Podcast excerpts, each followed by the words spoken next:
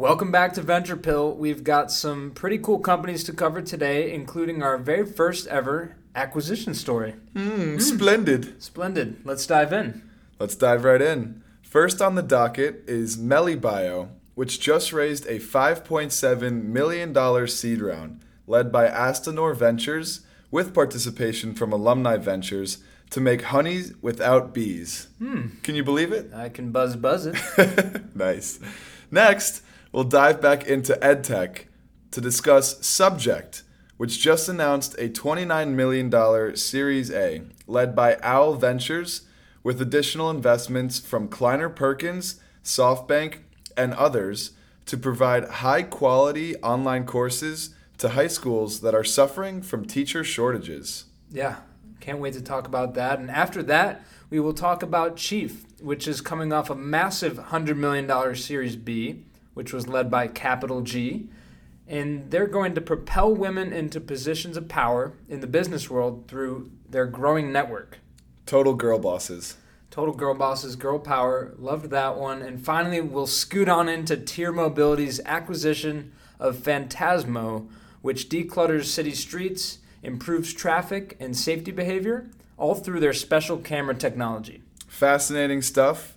This week's dose highlights companies making a big impact within some of our favorite trends, and I personally am amped to get into it. Let's go. Let's dive right in. You see here, kid? You gotta just go for it. Don't think about what comes after or what came before.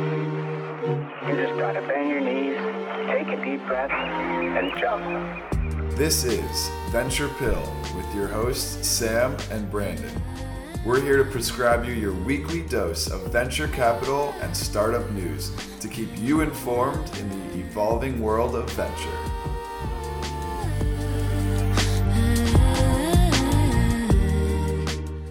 All right. Well, first story of the day has Sam and I absolutely buzzing. Buzz, buzz.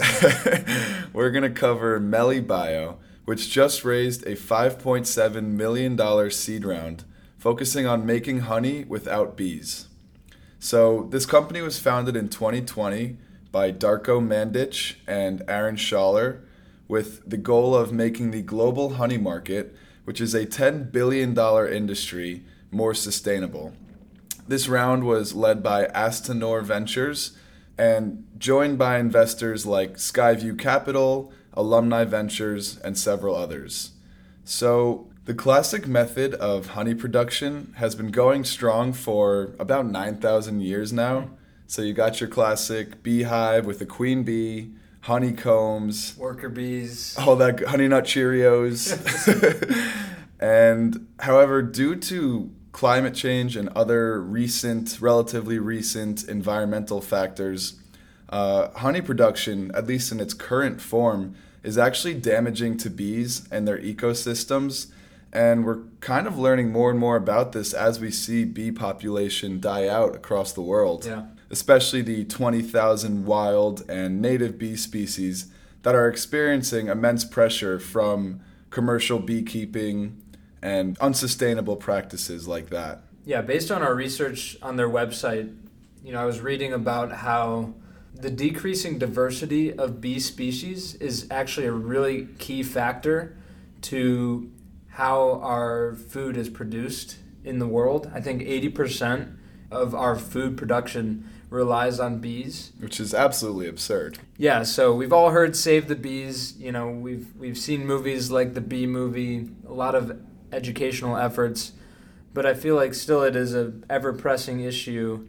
So MeliBio is looking to use science as a way to reduce pressure on these bee colonies and species. So they're harnessing microbiology, plant-based food science, similar to what we see with these uh, plant-based meats. Impossible meat. Yeah, uh, Beyond Meat. And they're creating clean, sustainable honey that is very similar, if not the same, in nutrient composition and richness as traditional honey.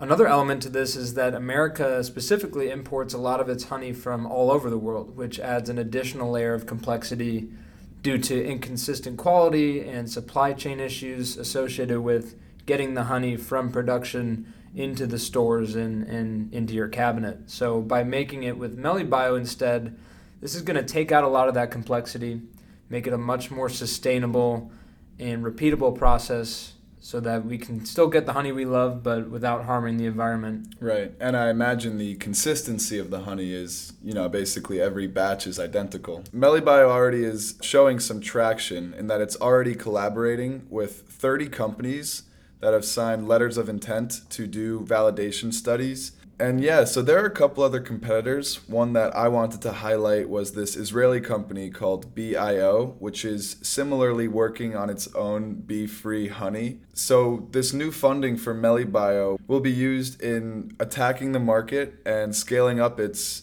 R&D as well as its fermentation process as the company looks to launch in in April or in due time. Yeah, so it'll be really exciting to see how they can operationalize this and, and ramp up production.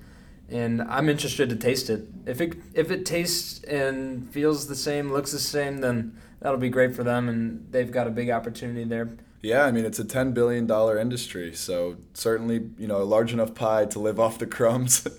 Put a little honey on the crumbs. Drizzle some honey on the crumbs. Got some honey pie. MeliBio has actually already been tested in four restaurants in New York with a successful outcome. I tr- I trust the New Yorkers to. They know honey. Say yeah to say if this this honey ain't it. That's so dead ass true.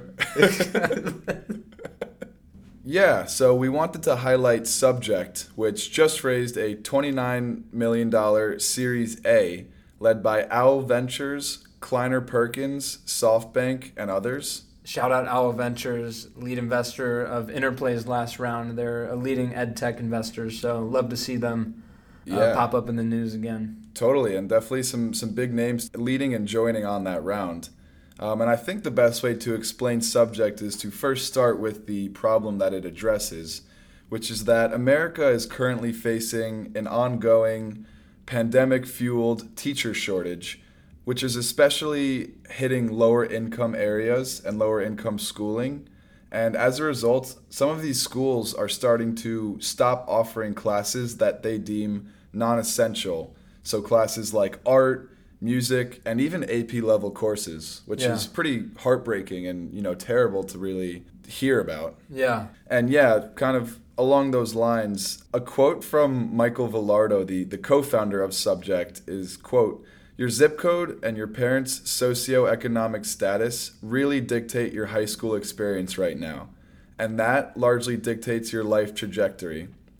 Yeah, I think that sums it up pretty well you know, the access to education is pretty lopsided and, like Michael said, really tied to the area in which you are born and the school that you have access to.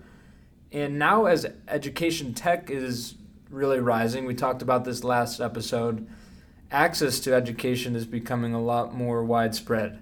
And I really like how Subject addresses this issue by giving high quality courses to schools who are losing teachers and this is something that could really spiral downwards and increase the gap between high level education in high income areas and the education that's available to low income areas. So I love their mission here. They're offering more than 50 accredited video courses across a range of disciplines uh, like like the ones that you mentioned, and it goes for an annual or monthly subscription fee. So right now they partner with over 70 schools uh, in school districts whether that be charter, private schools, or public. And they're expanding their course catalogs and everything like the classics, calculus and biology, which Classic. I which I wish I could go back to that. Uh, and electives like computer science. That's a great one. I wish you know I would have been introduced to something like computer science. Me too. In high school. Yeah, those are some awesome electives to have available to you.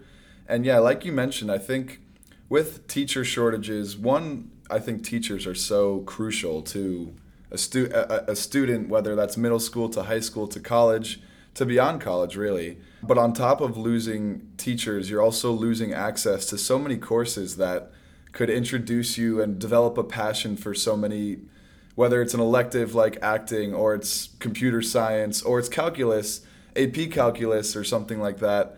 I, I love how Subject is bridging that gap. No, the, these are the crucial years of inspiring children and, and young adults to learn. And if they're missing out on certain opportunities, that's a cascading effect. These are seeds that we need to plant in our children to get them interested in learning, to introduce them to many different things so that they can find what they're passionate in. And it shouldn't be tied to where they were born and their income level. And to provide something at a low, a relatively low cost, actually, uh, access to these great courses is truly an amazing mission and, and product to offer. Uh, their classes are led by roughly 150 instructors uh, including some pretty famous, notable people like Robinhood's chief compliance officer for their uh, class on N- NFTs, as well as an NFL linebacker, Brandon Copeland, who teaches a class on financial literacy. These are cool courses led by notable people. It reminds me of Masterclass, mm-hmm. which is more meant for, I would say, adults with money to spend on learning cool stuff.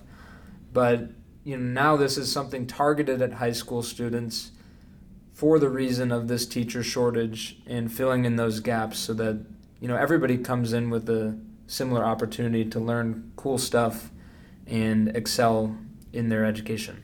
Right, and tying this back to a startup we covered a couple episodes ago, um, I think this is a great way to circumvent expensive textbooks that a lot of students have to deal with or get discouraged from taking certain classes because they don't want to pay for these textbooks they have the opportunity to subscribe to Subject and get so much more than a textbook, like live teaching and learning modules out out above and beyond what you could get from a traditional textbook, which I think is just another way we're seeing traditional education be disrupted by platforms like this. Yeah, and this also reminds me a little bit of what Interplay does, which not to get too deep into the weeds about it, but essentially we're providing an online training platform for folks that didn't, you know, traditionally have access to that kind of technology and learning.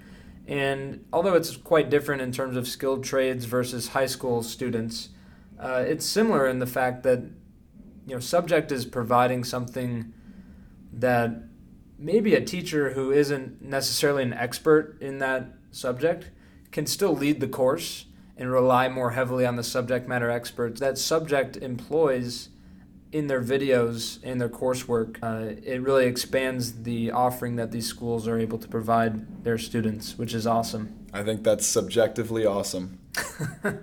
and uh, just one final trend to kind of highlight the rise of edtech, which we've been covering the past few episodes, and Sam has mentioned Interplay a couple times. So investments in edtech in 2019 were 4.8 billion, which is already a sizable market. But in 2020, that jumped to 12.6 billion, um, which you know is almost a 3x increase just year over year, which is pretty remarkable. And I'm curious to see how 2021 edtech investments shaped up. Yeah, I imagine it definitely increased. Uh, the trend is is worth the investment. We should say, like mm-hmm. it's about time.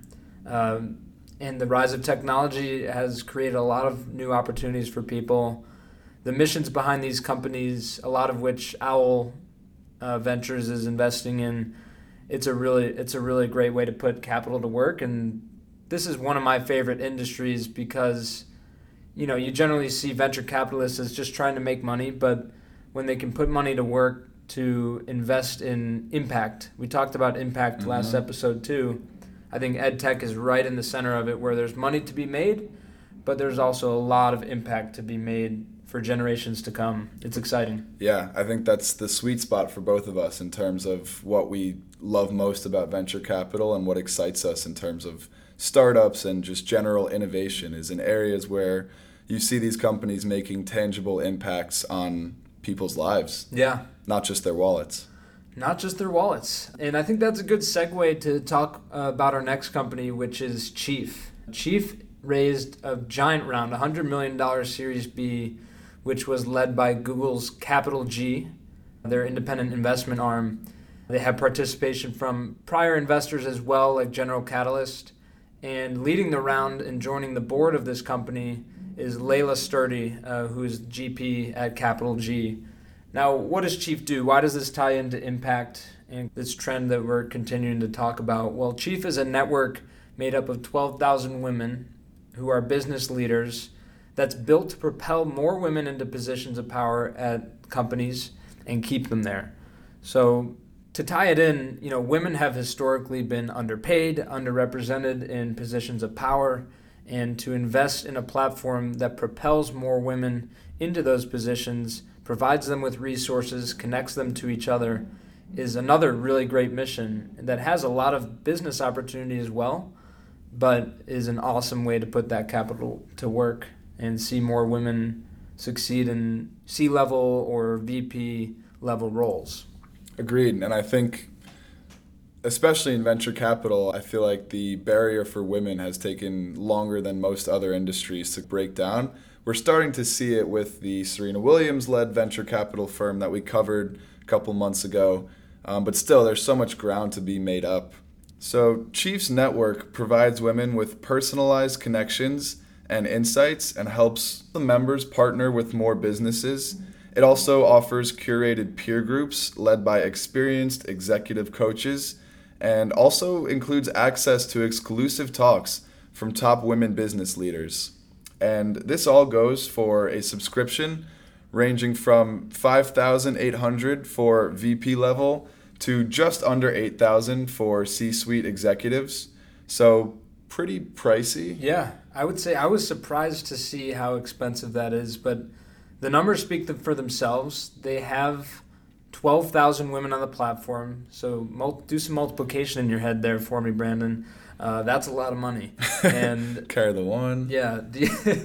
but it's also impressive the list of companies that these women work for and how many companies they are representing on the platform. It's over 8,500 companies from the world's you know top organizations. Just to name a few, Nike, NASA, Goldman Sachs, and Netflix, many, many more. Those are just some that caught my eye. And they actually have over 40,000 women on the waiting list. A stat that I came across is that there are 5 million women in positions that are VP or above in the US. So that 40,000 number is just a mere 0.01% of that population. It's the tip of the iceberg. Tip of the iceberg. So this 100 million, I was surprised to see that much for a Series B, but with the impressive investors behind it, with the traction they have already and the opportunity ahead of them, it it adds up in my mind. Such a huge addressable market and uh, as we mentioned, only increasing as women get more involved in C-suite level jobs at top companies. But taking it back to the price, while 6,000 and 8,000 just about is expensive, I think when you look at it in terms of investing in yourself and investing in incredible networking and socializing opportunities like this. And we see people do this whether it's a country club, whether it's Soho House, or even if it's investing that much money in your fitness and your body, like the Future app or something like that. I think that this is one of those self investments that could totally pay off in the long run. And if you look in a long term view of the powerful connections that you could make by being a part of Chief, it is a no, it is totally worth it. Yeah, I mean they are truly harnessing girl power.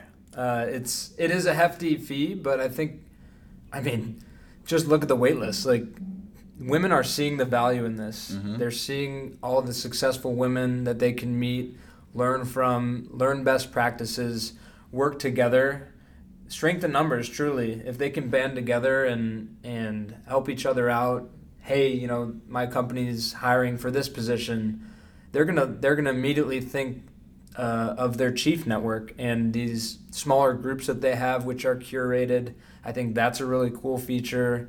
You know, led by experienced executive coaches too. There's a lot of value to be had here. Mm-hmm. Being able to be in a small study group setting and pick the brains of some of the top women business leaders um, is worth the price of admission alone. Yeah. So it'll be exciting to see how they work through that wait list and tap into that 5 million women who already have positions there. And, and hopefully, Chief will be able to drive that 5 million number up because I didn't, I didn't look up what it is for men. I imagine it is quite, you know, quite a bit larger. So to be able to provide more women with this opportunity, I, I think is a worthwhile goal. And the growth opportunity is certainly there. Right, and I hope that the they're able to reduce the waiting list and you know find a way to expand and, and admit all these tens of thousands of women that are currently willing to pay that admission fee just to get access to this. Yeah, we're actually switching it up a little bit here for our last story of the day, which is actually an acquisition. We haven't covered one of those just yet. For those that don't know, just a quick explanation. Most of the companies we cover are minority investments, which means the venture capital firms invest a certain amount of money for a small or medium percentage of the company. Mm-hmm. Usually it's not somebody buying the whole business. But in this case, this caught our eye because it was one uh, company called Tier Mobility, which fully acquired uh, a company a lot smaller called Fantasmo.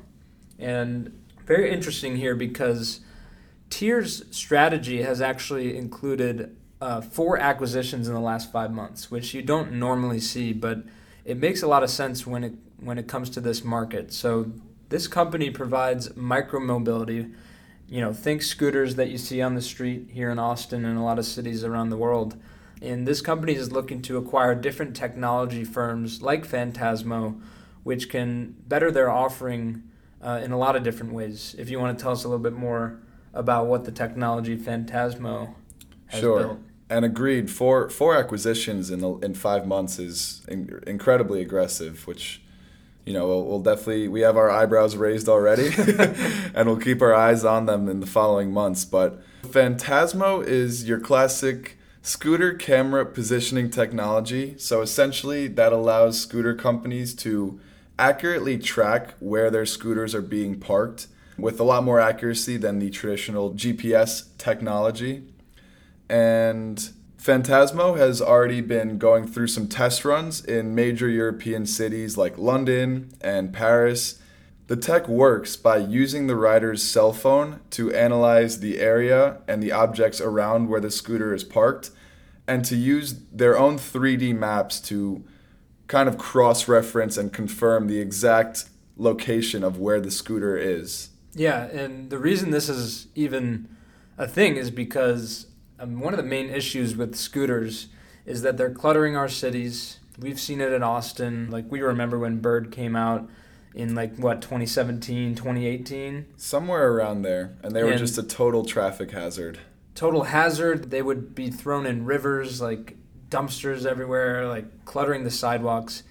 It was a mess. It still is. It's getting better, but this is why Tier is investing in a technology like Fantasmo is because they want to have that competitive edge in being able to be the most accurate scooter company. There's a lot to be said for that. Uh, they currently have about 20 to 25 of those cities mapped out, and they're going to grow that a lot more. Right, and on top of the traffic hazard and somewhat of an eyesore that these scooters brought about, there was also many concerns about safety. Like we we definitely had some friends that oh, yeah. wiped out on these, and it was you know hospital inc- inducing injuries for some people. So another benefit of Fantasmo is that they're planning on increasing rider safety and using this platform to bolster certain safety precautions that everyone will adhere to, as opposed to riding around recklessly, which we unfortunately still see a lot of around here in Austin. Yeah. So the way they're actually going to do that is it's an actual physical camera that they'll attach to the scooter, which has a smart technology that you and I can't understand or explain. um, but it analyzes the surrounding area and street lines and things like that to make sure that the scooters are being ridden properly. And they're actually planning to implement fines as well as banning people from the platform if they're not riding safely and following the proper routes. So I'm I'm waiting for the day where we have self-driving scooters. Honestly, how long? Yeah, how I don't know, but actually that that's funny you mentioned that because Fantasmo actually began building its technology with self-driving cars in mind. Mm. But micromobility providers with this instant need started to target Fantasmo. I saw that Lime was eyeing an acquisition for them as well. It seems that Tier came out on top. The other thing is with this acquisition, we weren't able to find any details on the purchase price or anything like that. The last raise that Fantasmo had was a seed round, so they were relatively small, lean. I think they had about 15 employees. So they're absorbed right into it. Although Tiers allowing them still to distribute their technology to other scooter providers, which I thought was interesting because, you know, initially you'd think they're buying them, they'd want it as a competitive advantage. Mm-hmm. But it's one of those rising tide lifts all boat situations That they do. uh, because if Fantasmo can contribute to other scooters being seen in more positive light by cities, by governments, and by the general public, by keeping them less cluttered and making them more safe, then that that impacts Tiers business as well as all the others. So it makes a lot of sense. I thought that was pretty cool. I mean, I feel like I've, I've become accustomed to seeing scooters all over the place, and whether that's they're in the middle of ongoing traffic or they're parked responsibly, it's something that clearly isn't going away. And Right. So I I think micro mobility, just to riff for a second, specifically scooters, are on such a gradual increase year over year. And you know, when you're in a city like Austin or New York, Chicago, whether it's an electric bike or an electric scooter, it's it's something that we're seeing more and more of, and just. Oh, yeah. I'm hoping Fantasmo can help out all of these scooter companies before they become a hazard to big cities all across the country and the world. I think it has reached a point, you're right, to where they aren't going away. They're just going to have to work with regulators, with city planners, and figure out a way to integrate them into cities. Because bikes, you know, bikes are allowed. Like, people ride bikes around generally pretty safely, and they should follow a very similar format. The only additional added layer of complexity here is that you can leave a scooter anywhere, or mm-hmm. that's at least how it started. So to be able to really rein that in, have really accurate tracking, which is what Fantasmo provides, is going to be a game changer. And cities, governments are their eyebrows will be raised at this one, uh, certainly. Yeah, well, another great episode in the books. It's a hot day here in Austin. It's a hot day in the venture scene. And as always, we're excited to give you a dose of what's going on. Thanks for listening. Join us next week for your next dose of startups and venture capital on Venture Pill. She told me that she only bumps my music when she's lonely. Thinks my vibe's a little low key, okie dokie, that's alright, but